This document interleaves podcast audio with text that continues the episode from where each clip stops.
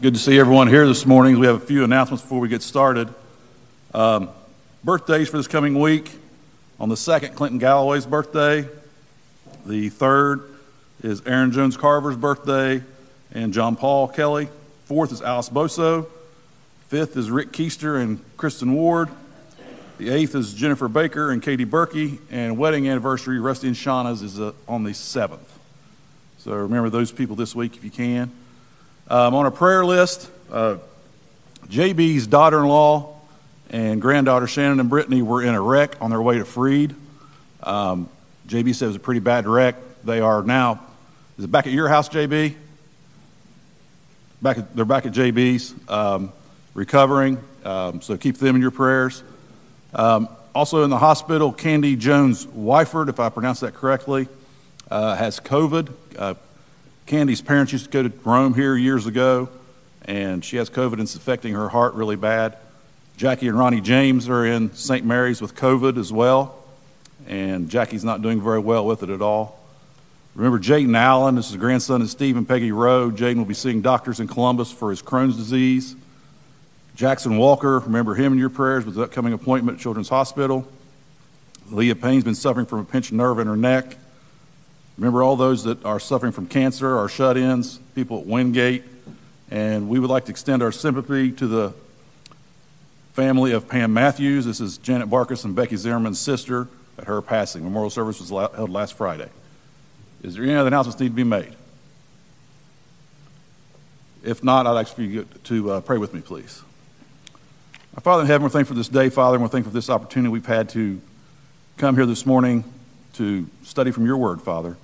Pray that you would bless this service, Father. Be with us as we partake in the Lord's Supper.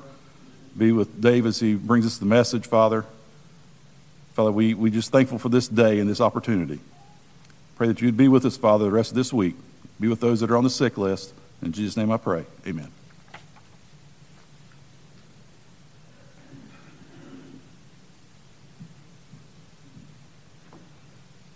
First song this morning is number 585. 585. If you would, let's stand for this song, please.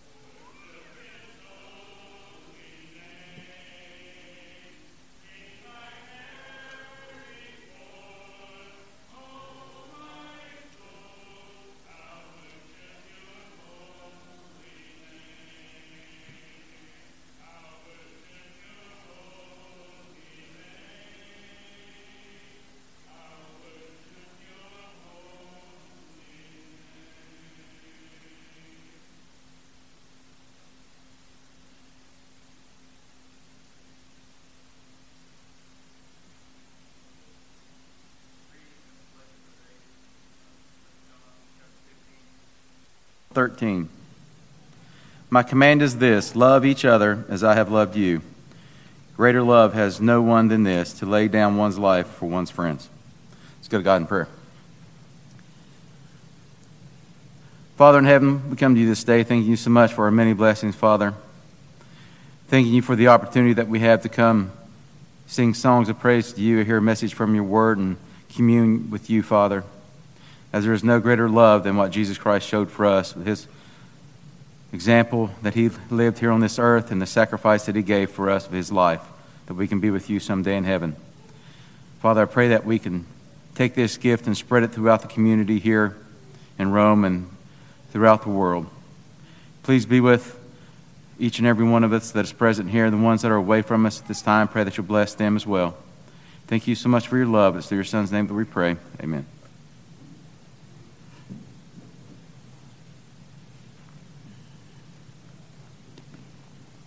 Our next song is number 874. 874.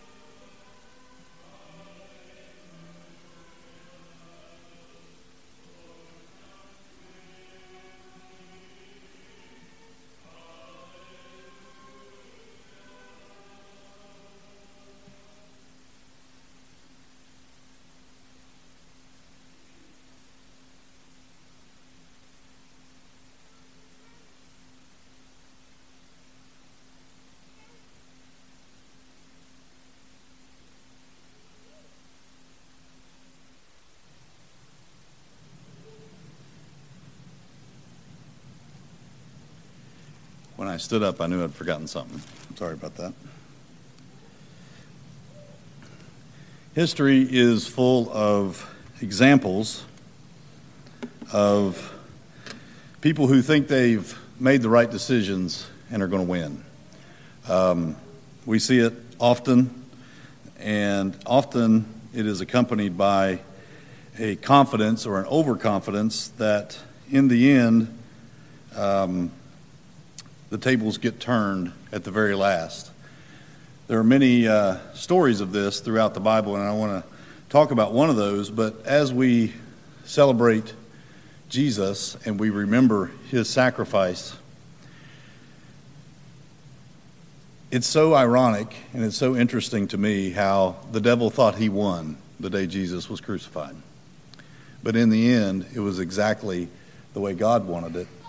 And God turned the tables and through that event, the crucifixion and the resurrection, we are able here today to inherit eternal life. And we remember, we remember that. One of the stories in the Old Testament is uh, full of these types of um, turning the tables or things going differently than the way uh, the plotter or the planner perceived. Um, is in the book of First Kings, if you want to turn to there. First Kings chapter 1. And this is about um, one of David's sons, who was actually Absalom's brother, um, whose name was Adonijah. 1 Kings chapter 5. And this is right as David is uh, old and, and about to pass away soon. Now, Adonijah, son of David, David and Haggith, was promoting himself, boasting, I will be king. And he managed to acquire chariots and horsemen, as well as 50 men to serve in his royal guard. Also, um, then the um, so the news got back to David. So before um, Adonijah was having this big party where he had declared himself king, while that was going on, uh, word got to David, and the king David swore an oath, as certainly as the Lord lives, he who has rescued me from every danger, I will keep the day. I will keep today the oath I swore to you by the Lord God of Solomon, or I'm sorry, the Lord God of Israel Surely Solomon, and he's talking to Bathsheba, your son will be king after me, and he will sit in my place on, his th- on my throne. And there Zadok the priest and Nathan the prophet will anoint him king over Israel, and then blow the trumpet and declare, Long live King Solomon. So now, while Adonijah is still having his, um, his dinner, all this other stuff, the actual king was proclaimed. Verse 41 of 1 Kings 1. Now Adonijah and all his guests heard the commotion just as they had finished eating. When Joab heard the sound of the trumpet, he asked, Why is there such a noisy commotion in the city? As he was still speaking, Jonathan, son of Abiathar, the priest, arrived. Adonijah said, Come in, for an important man like you must be bringing good news. Adonijah had everything exactly the way he wanted to. But then Jonathan replied, to Adonijah, No, our master, King David, has made Solomon king. Now think of the chills when Adonijah heard those words. And then in verse 49, all of Adonijah's guests panicked. They jumped up and rushed off their separate ways. And Adonijah feared Solomon, so he got up and went and grabbed hold of the horns of the altar. Eventually, uh, a little bit later, uh, Adonijah met his end uh, in the next chapter, and you can read about that if you'd like to. But my point of, of our lesson today is is so easy. It's sometimes um, can be hard when we see um, the devil winning. I guess, or it appears that the devil is winning, and we have to have faith that God has a plan for us as long as we trust in Him and we obey Him. And the biggest thing that we can obey is to obey his gospel and to be uh, to realize that Jesus was the Son of God and that he conquered death through his crucifixion and rising from the dead. And that is what we remember today as we are about to partake of the Lord's Supper. If you would, let's pray as we bless the bread. Dear Lord, we thank you so much for the opportunity to come and be together to worship you we pray that our worship will be in truth and in spirit and that you will guide us. We thank you so much for the sacrifice of Jesus. We thank you for the peace that it offers us. We thank you for the hope that it offers us. Lord, we ask that you give us wisdom as we navigate our world. We pray that you will help us to always remember the hope is truly in you. Bless this bread as we remember Jesus' sacrifice and his broken body on that cross. And it's through Jesus we pray. Amen.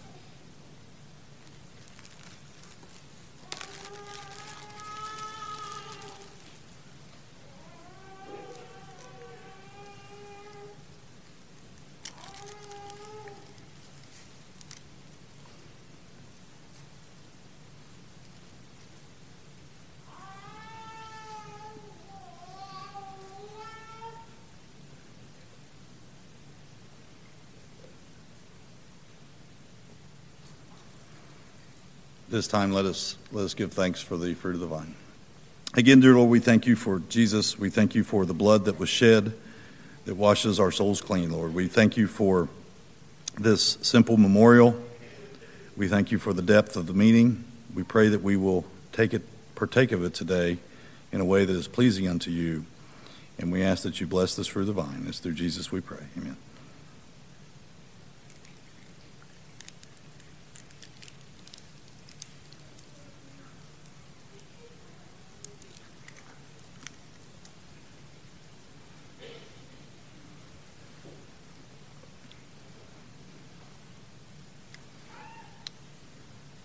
As you all know, this is the time that we usually uh, per, take up the communion. However, again, the uh, two yellow boxes are in the back.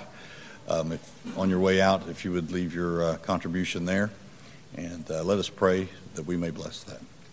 Dear Lord, again we come, thanking you for every single blessing you give to us each and every day.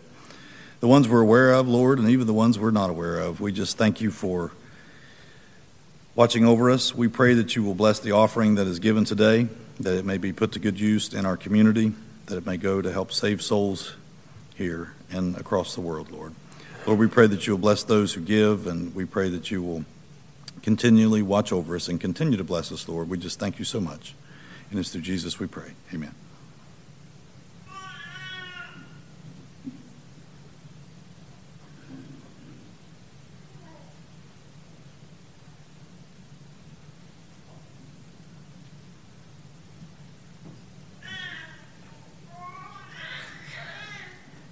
If you would, let's stand.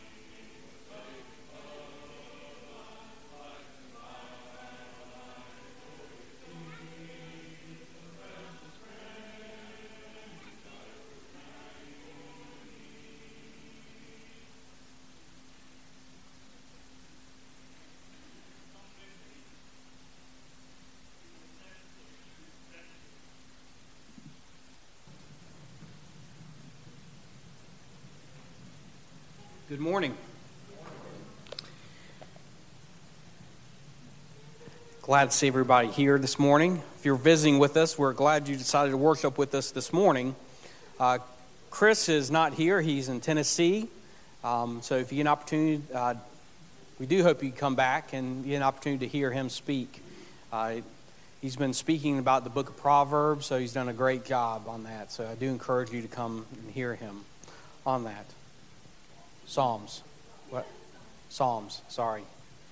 I know, I'm already messing up. So a little nervous up here. It's been a long time since I've preached, uh, since uh, this whole COVID thing's happened. And, uh, and then you know it's online. It makes you even more nervous that because it comes straight down on your bald head. So I'm I, I'm gonna see if I'm balding, but I'm not sure if I am or not. But um, but uh, you know, I don't remember the last time I've heard or thought about the name Mephibosheth. Now, Mephibosheth is a story that I've read in the Bible. It's a story that teaches us about the value of friendship. And to be quite honest with you, I had to use some Bible tools in order to refresh myself with the story because it's been such a long time since I've read it and read the text.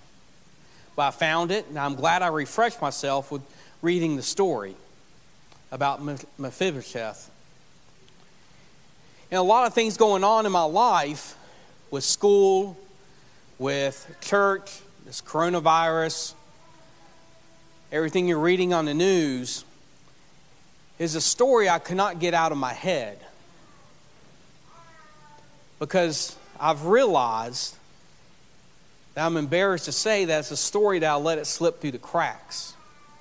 Because it's a story in the Bible that I really need to be reminded of. It's a story that I needed to hear and I still need to hear. And I doubt that I'm the only person in this auditorium this morning who's ever felt this way. I mean, I felt this way more than I care to admit. And I'm embarrassed to say that. Is what business do I have going to church? Much less trying to teach a lesson. It has nothing to do with the church. It has nothing to do with the people in the church. It has to do with me. Well, you may say, David, what are you talking about? You know, sometimes when I look at myself in the mirror and I sit and look at what's going on in my life, and I'm thinking, how in the world can God put up with somebody like me? I mean, how can I go to church and act like things are, are going pretty good, things are going all right in my life? Yeah, I can sit there and teach a lesson. Yes, I can sit there and be friendly to everybody. But what about the sin? The sin in my life. The sin I still struggle with every single day. How about the times when I said I'll do better, but I still struggle? What about the times when I said I'll do better, but I fail? I said I will do better, but I trip up. The times I said I would do better, but I just disappoint myself. And I'm thinking, who am I to walk into a church building and pretend that I'm a dedicated Christian? Knowing good and well that I struggle, I fail, I fall, I fake. Now, to be honest with you, sometimes I attribute that to Satan because Satan is described as the accuser of all brethren. Sometimes Satan knows how to pour the, fuel on the fire and say, You hypocrite, you phony, you player. How in the world do you think God has any time or place for somebody like you? Because I know good and well, I know how weak I really am. then you come to the story of Mephibosheth. If you got your Bibles, open them to, to the ninth chapter uh, of 2 Samuel. That's 2 Samuel chapter 9. 2 Samuel chapter 9. And my guess is I'm probably not the only one who's felt this way. Because I wonder how many people this morning didn't get up to try to make it to church. Or maybe they didn't try to make it for a short period of time. Or maybe a long period of time. Because of those same feelings. Maybe there was a time they did, or maybe there was a time they never did. But they felt like they were not, they were not good enough. They felt like they weren't qualified. They didn't live up to some basic standard or basic simple, act, uh, simple activity like getting involved or engaged in some church activity. But here in the ninth chapter of 2 Samuel, David here, he, David, he's king over Israel. And he's been king for a number of years. He's very well established, he's very well secure. Some would say he's been king for probably about 15 years. And he's looking back on his life and he's thinking of how everything came about, thinking about how he was anointed by Samuel, thinking how he was chased by Saul. And finally, Saul and his sons were killed. And David becomes king. David becomes king over part of the kingdom, then he becomes king over the entire kingdom. But David here in the ninth chapter of 2 Samuel begins by asking a question. He begins by asking, Is there still anyone left in the house of Saul that I may show him kindness for Jonathan's sake? Now, Jonathan was Saul's son. Jonathan was David's best friend. Jonathan was someone in the Bible that says that David loved him as much as he loved himself, and that feeling was mutual. Jonathan was the one who recognized that David would be the next king, not Jonathan. I guess you could have seen Jonathan as someone you would say would have been the next heir to the kingdom. But Jonathan knew better. Jonathan didn't see it that way. David could have been viewed as David could have viewed Jonathan as the competition, as the rival. David could have viewed him as the person to sit there and take Jonathan's place. But Jonathan never ever saw it that way. He knew that God's hand was on David the entire time, and Jonathan was there to protect David, to encourage David, to inform David on what was going on. But here, Jonathan is dead. He died when his father Saul was killed, and they were both killed in battle. And he starts by asking a question Is there someone left in Saul's family because had such a close relationship, such a deep friendship with Jonathan? I want to do something nice for the family, for, for Jonathan's honor and go on reading. It says, Now there was a servant of the house of Saul whose name was Ziba. And they called him to David. And the king said to him, Are you Ziba? And he said, I am your servant. And the king said, Is there not still someone in the house of Saul that I may show kindness of God to him? Ziba said to the king, there is still a son of Jonathan. What? What? Jonathan still has a son and, and he's still alive? But listen to what it says. He is crippled in his feet. Now, I don't know how that was said. I don't know how that was spoken. You know, it could have probably been said, you know, you really don't want him. He's not the person you're looking for. He's crippled. But Jonathan's saying, but he's still alive. Jonathan has a son and he's still alive. But he's crippled. Now they're talking about Mephibosheth here. Now keep your finger there in the, sec, in the ninth chapter of 2 Samuel. and Turn with me for a moment to the fourth chapter of 2 Samuel. 2 Samuel chapter 4, verse 4.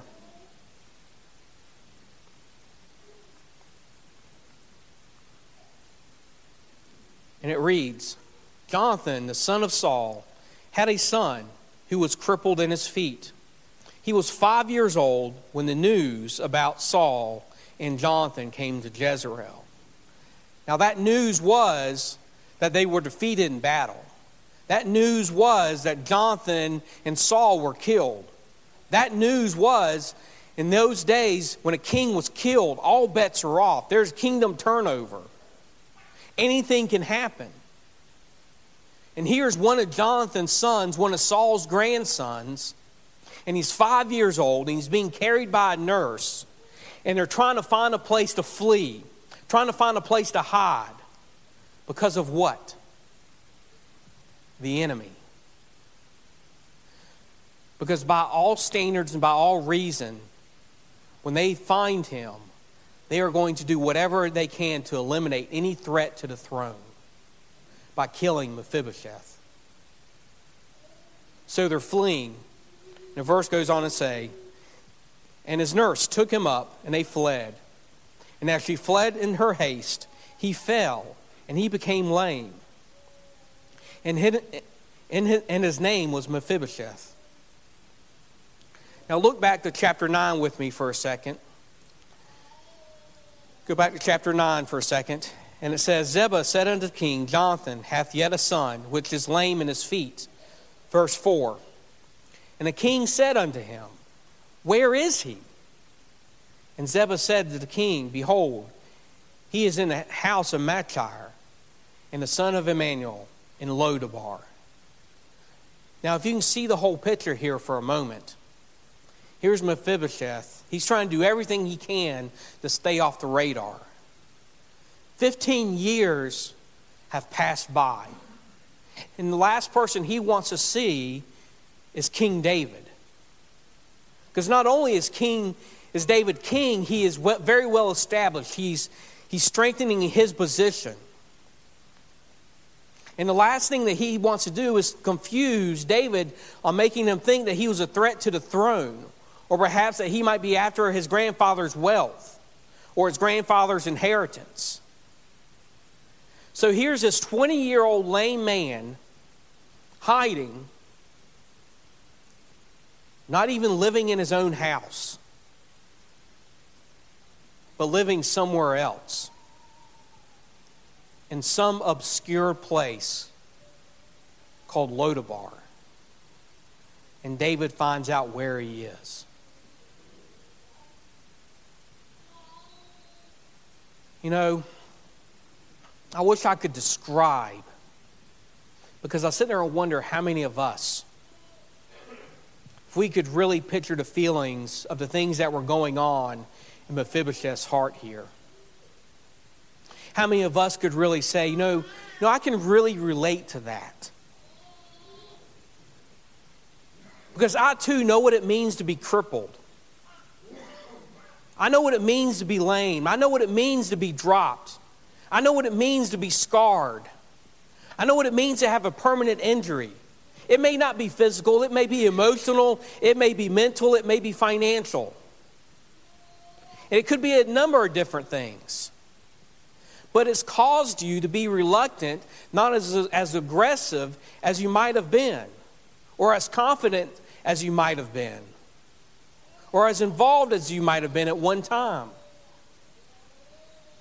because you know that there's some pain involved. You know that there's some embarrassment involved. And you're just ashamed of it all. And here's a story story of Mephibosheth.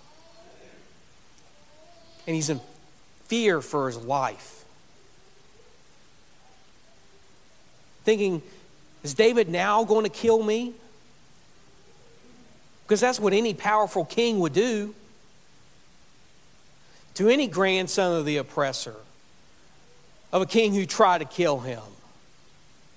So he's just sitting there minding his own business, taking care of his own situation, trying to not assert himself at all.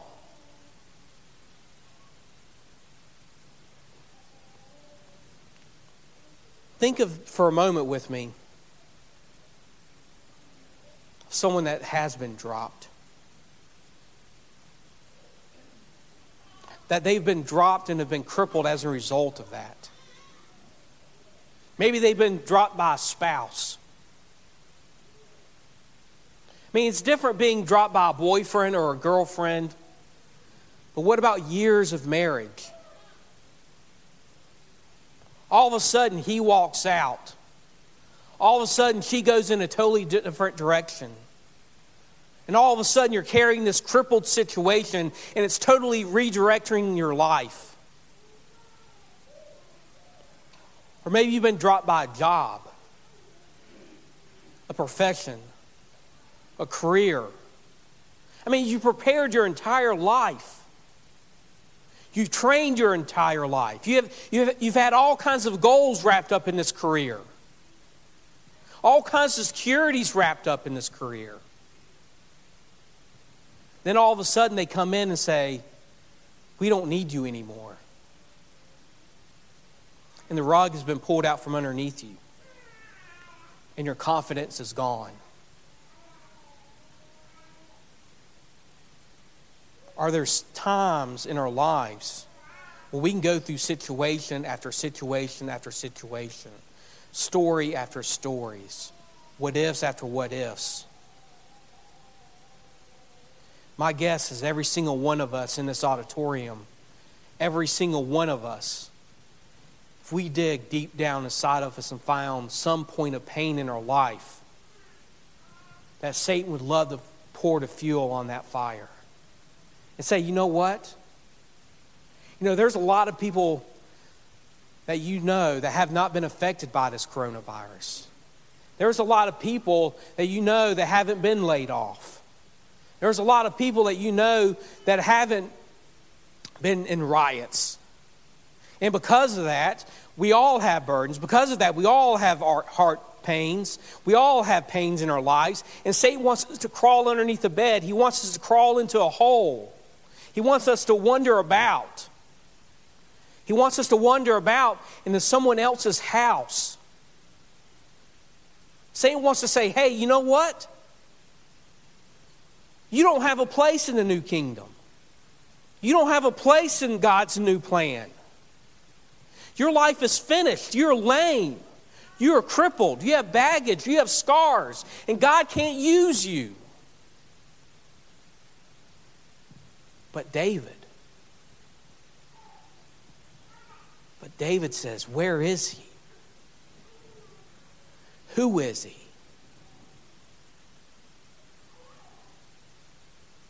He's in Lodabar.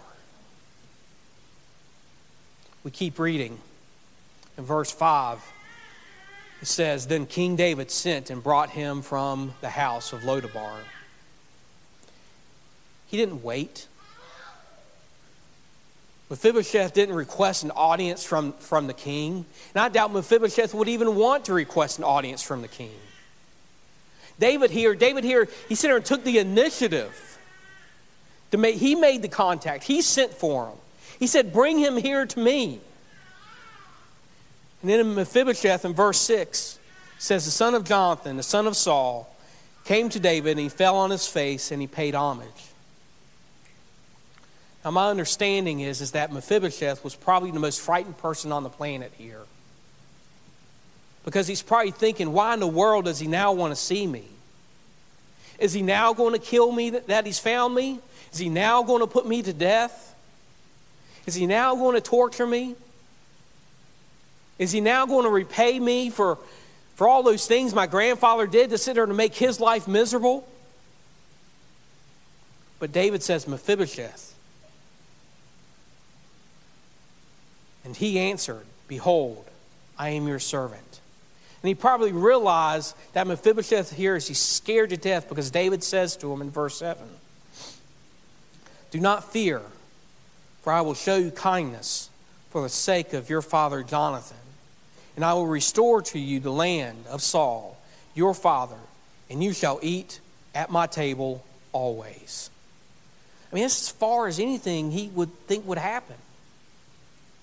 He had nothing to be afraid of at all.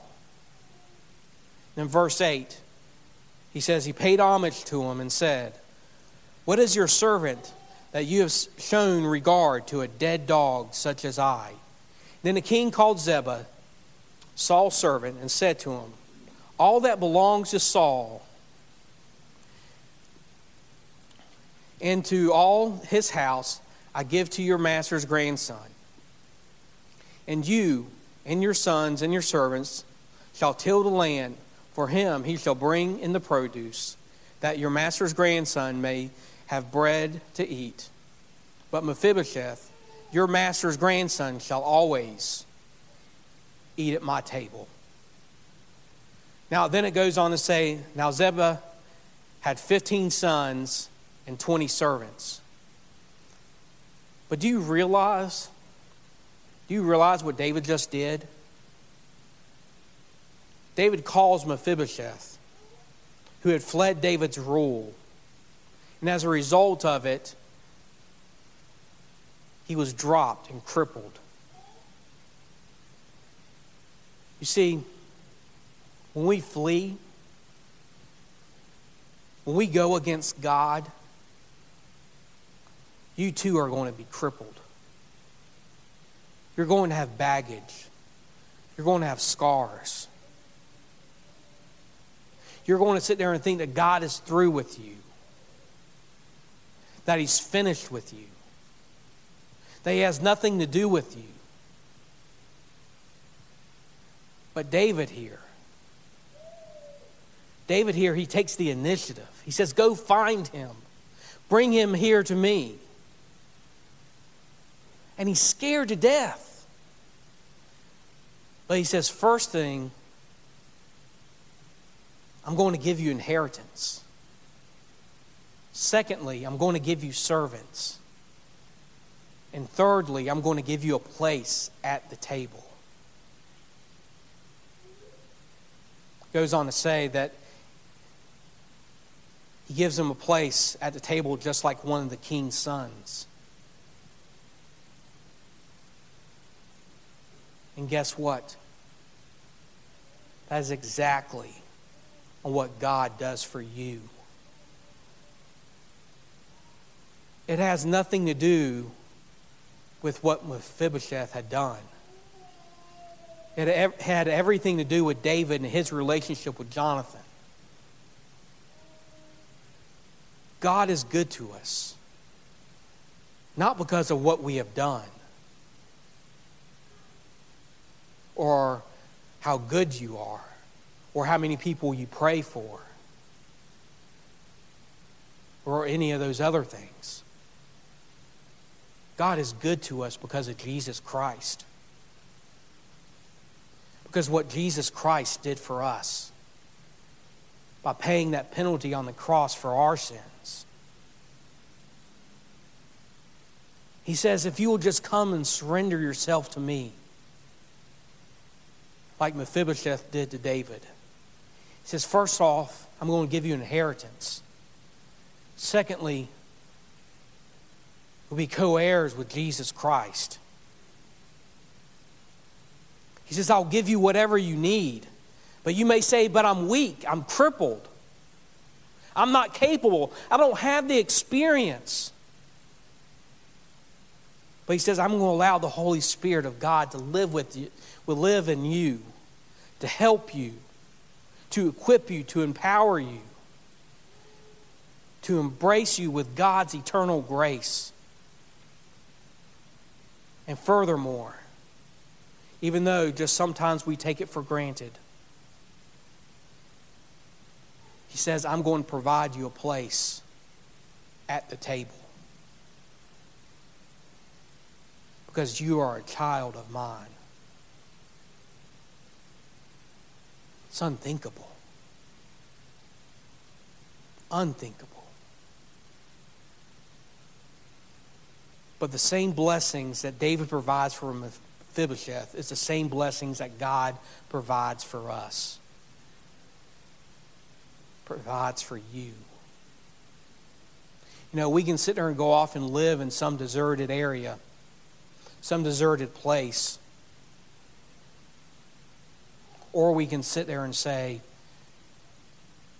God has taken initiative and wants me in His presence.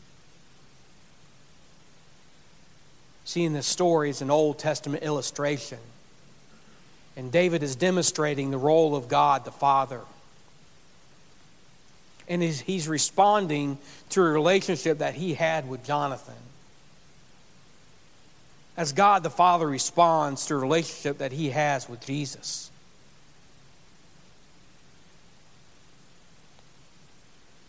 But let me tell you who Mephibosheth is. Mephibosheth is you. He's every single one of us. Because we're all crippled. We've all ran away from God. We've all failed.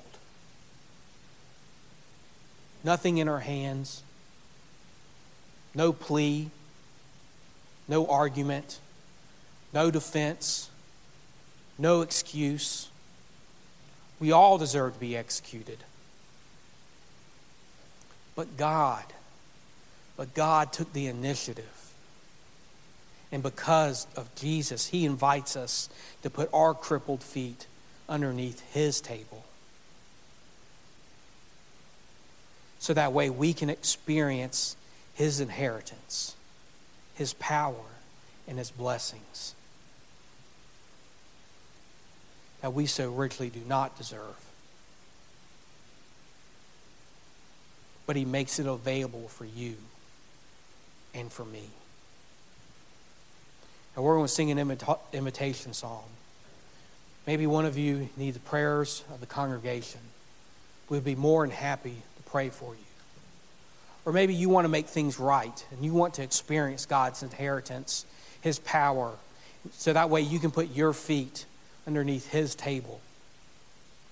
Everything is ready, everything is prepared. He has taken initiative, He has invited you to come. Don't be frightened. Don't be frightened, as Mephibosheth was at first, because you realize there's nothing to be frightened of. But he wants you to come forward as we stand and sing.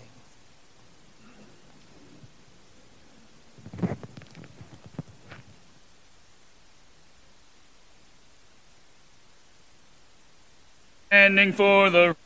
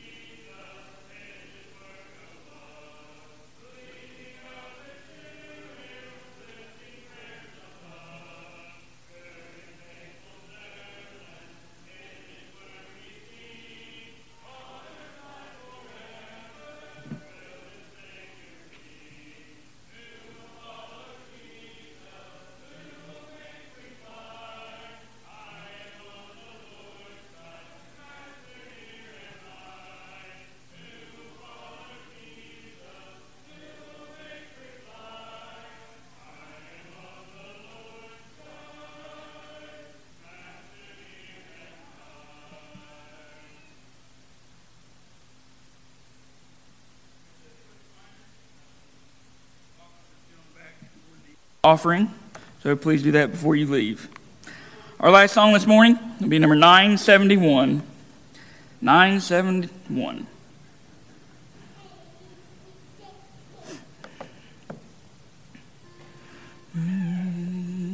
Restore my spirit, Lord, I need restored. My heart is weary, please help me, dear Lord. I stand in need of more strength from your word. Renew my love, rebuild my faith, oh, restore my soul. Revive the fire, Lord, deep in my soul. Stir my desire to work in your fold. Light in my heart, dear God, your zeal grown cold.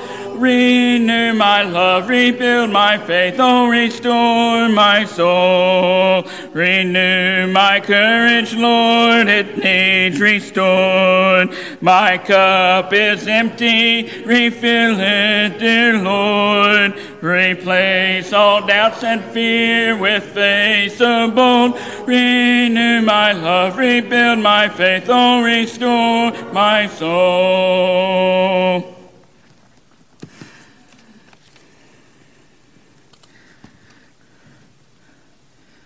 Let's uh, close with prayer, please. Our Father in heaven, Lord, we thank you for this day that you've allowed us to come together here to worship you, to sing songs of praise to you. Lord, we pray that everything that we have done, said, and that we have sang this morning, Father, is in accordance with your word and is uplifting to us and worthy of your praise. Lord, we thank you for the lesson that was given today. Lord, we pray that we'll be able to always follow you and do what you would have us to do. Lord, we pray that you'll be with all those that are sick and that need your help. Lord, those dealing with the virus and uh, the other sicknesses, Lord, just be with them. Help the doctors and nurses that are caring for them. Lord, be with all the first responders as they deal with this right now. Lord, we pray that you'll be with us as we leave here, that you'll keep us safe and watch over us until we meet again. Lord, we thank you for your Son, and through him that we can have that home in heaven with you. Lord, we pray that you'll forgive us of our sins. For it's in Jesus' name that we pray. Amen.